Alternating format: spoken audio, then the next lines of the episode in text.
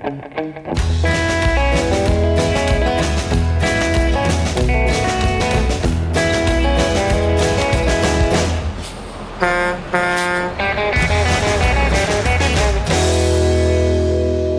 welcome back to On the Road with Legal Talk Network. This is Laurence Colletti, and this is day two of our ABA Tech Show 2023 coverage here in Chicago, Illinois. And joining us now, I have a wonderful panel of guests fresh off the keynote, and they just presented the public hearing on proposals to amendment rules of professional conduct 5.4 and 5.5. So, if you have not studied the MPRE, prepare yourself dust off that book and uh, we'll get started. So I guess that's the opening question. But first, uh, let me uh, introduce the guests. So we have Lynda Shely, Darth Vaughn, we have Jane Reardon and Ed Walters joining us today. Welcome to the show, everybody. Thanks. Thanks. Great to be here. All right, so we did a little bit of a pregame because I have to admit it's been a little while since I've studied the MPRE, so there's a little bit of a refresher course. So let's get the general synopsis on 5.4, 5.5. Uh, what are those? So Model Rule 5.4, and, and just to clarify, we didn't have an official public hearing, it was a fictional public hearing. And our disclaimer is that we were not actually considering changes to Model Rule 5.4 for people who are not geeks in ethics. 5.4 is a rule that says that lawyers cannot share legal fees with non lawyers, and we can't partner with non lawyers. There are no changes pending at the American Bar Association. Yes, I've said it three times because ABA will have my head if I don't say that. There are no changes pending, but some states have made some changes, including Utah and Arizona. And Arizona now permits non lawyers to have some ownership interest in law firms, but it's highly regulated. But let's talk about 5.5. 5.5 is the unauthorized practice of law rule. That's the rule that says that only lawyers admitted in a jurisdiction should practice law. We can't assist the unauthorized practice of law.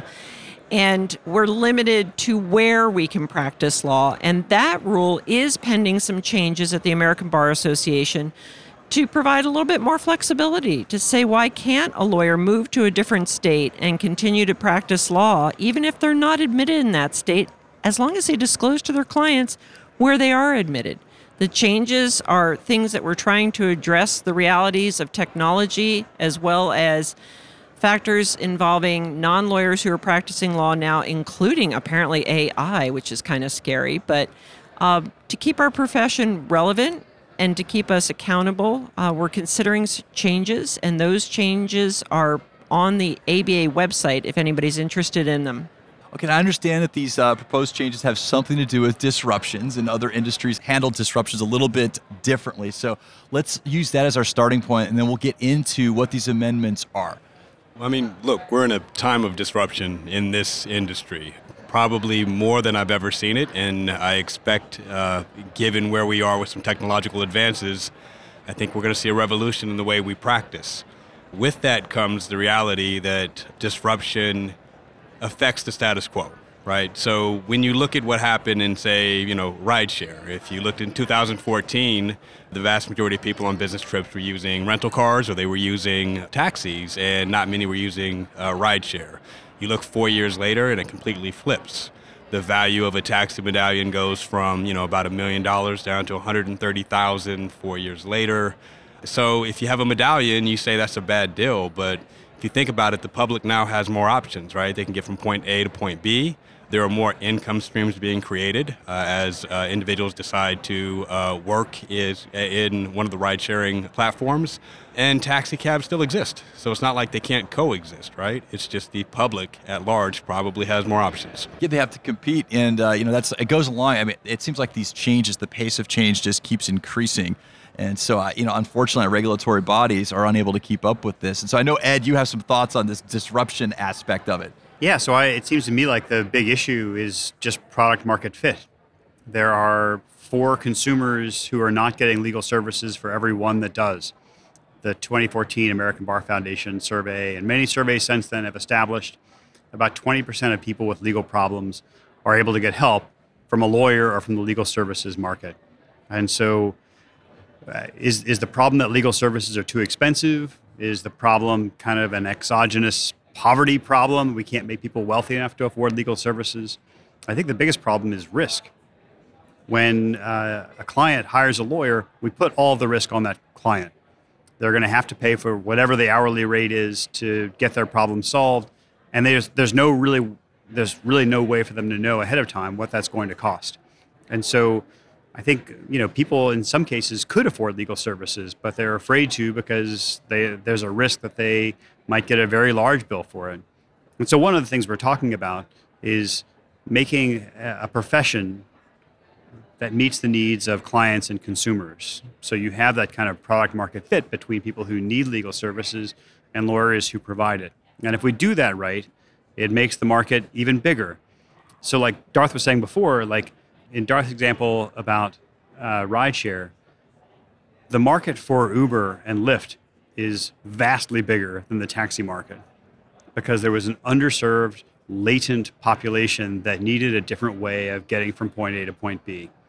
And in that same way, clients have way more legal problems than we're addressing today. And it could be a bigger market if we get the product market fit right for the delivery of legal services. Well, that's a great jumping off point. And I want to talk about these amendments, the 5.4 and 5.5, these proposed amendments. So let's get into how things might be different if the proposed amendments get picked up.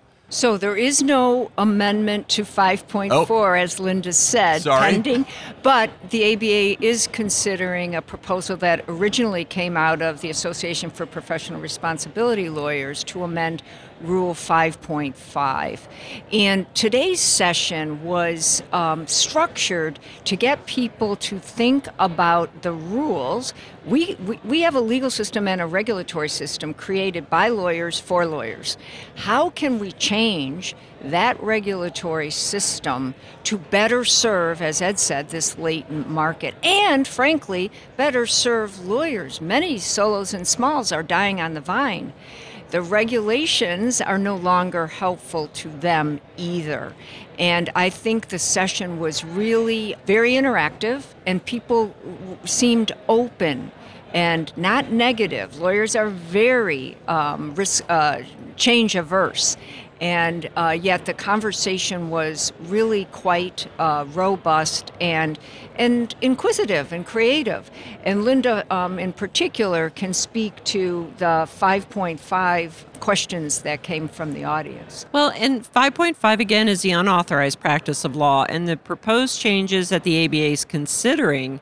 Uh, would not extend permitting technology, for instance, or other non lawyers, and I know everybody hates that word, uh, to practice law. What it would do is eh, give. We'll give the concrete example. I can sit in Arizona where I'm admitted and give temporary advice about Illinois ethics law. I'm competent in that area and I can do that. But I can't move to Illinois and practice Illinois ethics law unless I take another bar exam or at least pay bar dues to another jurisdiction, Illinois.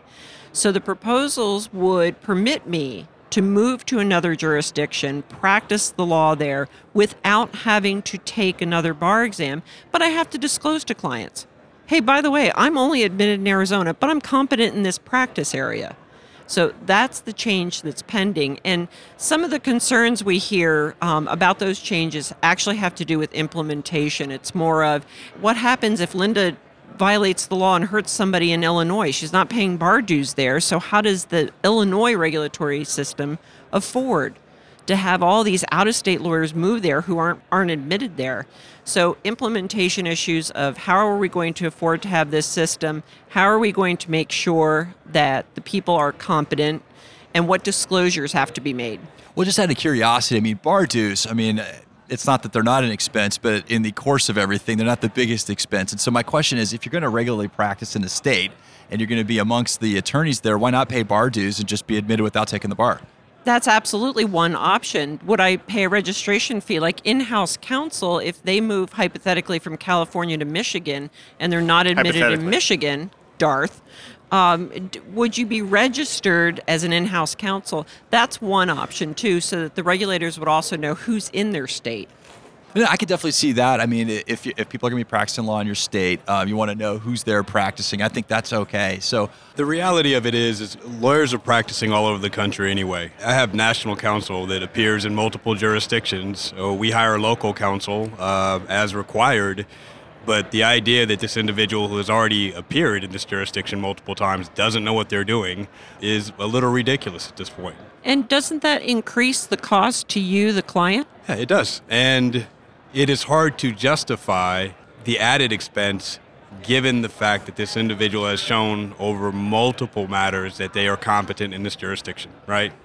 I'd love to zoom out for just one second. Uh, one of the things we were talking about uh, in this session is what the rules are here for in the first place. And uh, Jane, maybe you want to say a word about that. Yeah, I mean, I, I think what gets lost a lot in this discussion is why do we have the rules of professional conduct to begin with? And the model rules have right in the preamble our regulations are to be conceived in the public interest and not in the furtherance of the parochial interests of the bar. And if I can stress in the public interest, this is people who may be clients, but more importantly, the vast number of would be consumers who don't get legal services. I think we as a profession have to consider our obligations are to the public, not to just existing clients or to ourselves. And, and, and we tried to frame that up in, in the conversation today, and I think it led to constructive discussion. Let's talk about the constructive discussion. So, obviously, the pros and cons, I'm sure, were suggested. You know, uh, trying to come up with a new way to make this proposed amendment happen. What would that look like to the regulatory body? So, what were some of the ideas that people shared with, uh, with you all when you're on stage? Yeah, most of them were here's a scenario, and these are the regulatory barriers to me getting help. And we'd say, yes, those are barriers, and we're trying to get rid of those barriers. So the comments seem to be pro regulatory reform. And some of the concerns had to do with actually a concern about non lawyers practicing law. And I know it just from Arizona's experience 20 years ago, permitting document preparers to be certified and licensed to prepare certain documents, we heard that's they're going to provide terrible services because they're not lawyers and you're going to eliminate lawyers neither of those things have happened in the past 20 years. We have even more lawyers than we had before. We haven't eliminated will and estate planning lawyers. And as long as you regulate who's providing the legal services so that they have to be accountable, we haven't had a significant problem with incompetent document preparation. Any other suggestions? That came out of the hearing, I can't really remember. I was very gratified that most of the comments were pointing to a lot of friction in the existing system. There was one comment, um, and by the way, to just back up, we had assigned stakeholder tables, and we had people kind of get in the mood of representing their stakeholders. And one gentleman was a solo and small firm practitioner, and he said, Hey, you know, is my practice going to go away? If these regulations are opened up. And Lynda addressed that. With our hypothetical change in allowing non lawyer ownership, uh, what we're seeing in Arizona is actually that investors are hiring the solos and small firms and being able to provide them with the capital so that they can acquire more technology to become competitive. And guess what? Did the sky fall in Arizona? Not yet. In Washington, D.C., there has been liberalized Rule 5.4 access so that allied professionals can own parts of law firms. Law firms seem to be doing just fine in Washington, D.C., in that environment. In uh, Utah, where there's a sandbox, did the sky fall? It did not. And you know what we're protecting, uh, people who are worried about protecting the profession might forget. Like we imagine that uh, the perception in the world is that law firms are very lucrative businesses. But the average law firm makes, I think the average lawyer in America right now makes about $88,000 per year, which means there's as many people making more as there are less. There are lots of lawyers who are making $50,000, $60,000 a year. There's a much bigger market for legal services, probably double the size that it is. And so if we can have a, a change to the rules that recognizes we're living in a time of disruption, as Darth says, and that can reach that latent market, people who really want legal services but can't find it, and then help lawyers to build more scaled legal practices, it really has the potential for everyone to win. And more, most importantly, as Jane says, if you're taking the point of view of a consumer, somebody who needs legal help, what is going to be best for them? Is it going to be to build the walls even higher, Or is it going to be to change the way we conceive of legal services? It is almost certainly going to be the latter. Change is difficult. It's scary. It's not a reason not to do it, right? If you can make something better, embrace it and get ahead of it instead of finding yourself falling victim to the actual disruption. Well, that's well said. I think that's where we'll leave it for our episode today. But I, I do want to leave an opportunity for everybody to leave some contact information for our listeners if they want to follow up and uh, learn a little bit more about uh, your presentation and the things discussed here. So why don't we start with Lynda? I can be reached at my law firm, and you can Google me, Lynda Shely, S H E L Y, at the Shely firm in Scottsdale, Arizona. Darth. Suppose you could try to connect with me on LinkedIn. I check it about once a month. Oh, and this is at the tech conference, he says that. um, Jane Reardon, I uh, recently left the Commission on Professionalism of the Illinois Supreme Court. You can reach me at jane at janereardon.com. And uh, you can reach me by, uh, by fax. Um, but only if there's a wet ink signature on what you send. I need a clean scan. Uh, no, you can reach me on Twitter at EJ Walters. And I can I can testify to this. Ed's good follow. So if anybody's out there, you should follow him on Twitter. Absolutely. All right. Well, thank you so much, listeners, for tuning in. And if you're at ABA Tech Show, it's a little bit of time left. We're at booth 735. And If you're not, if you do us a favor, follow us, subscribe, or give us a review in your favorite podcasting app. It's good for our show, good for the network. We're in Apple, Spotify, Google, Amazon Music, and also Stitch, all the major podcasting apps. Until next time, I'm Laurence Colletti. Thank you for listening. You've been listening to On the Road Legal Talk Network. If you'd like more information about what you've heard today, please visit LegalTalkNetwork.com. Subscribe via iTunes and RSS. Find us on Twitter and Facebook, or download our free Legal Talk Network app in Google Play and iTunes. The views expressed by the participants of this program are their own and do not represent the views of, nor are they endorsed by, Legal Talk Network, its officers, directors, employees, agents, representatives, shareholders, and subsidiaries. None of the content should be considered legal advice. As always, consult a lawyer.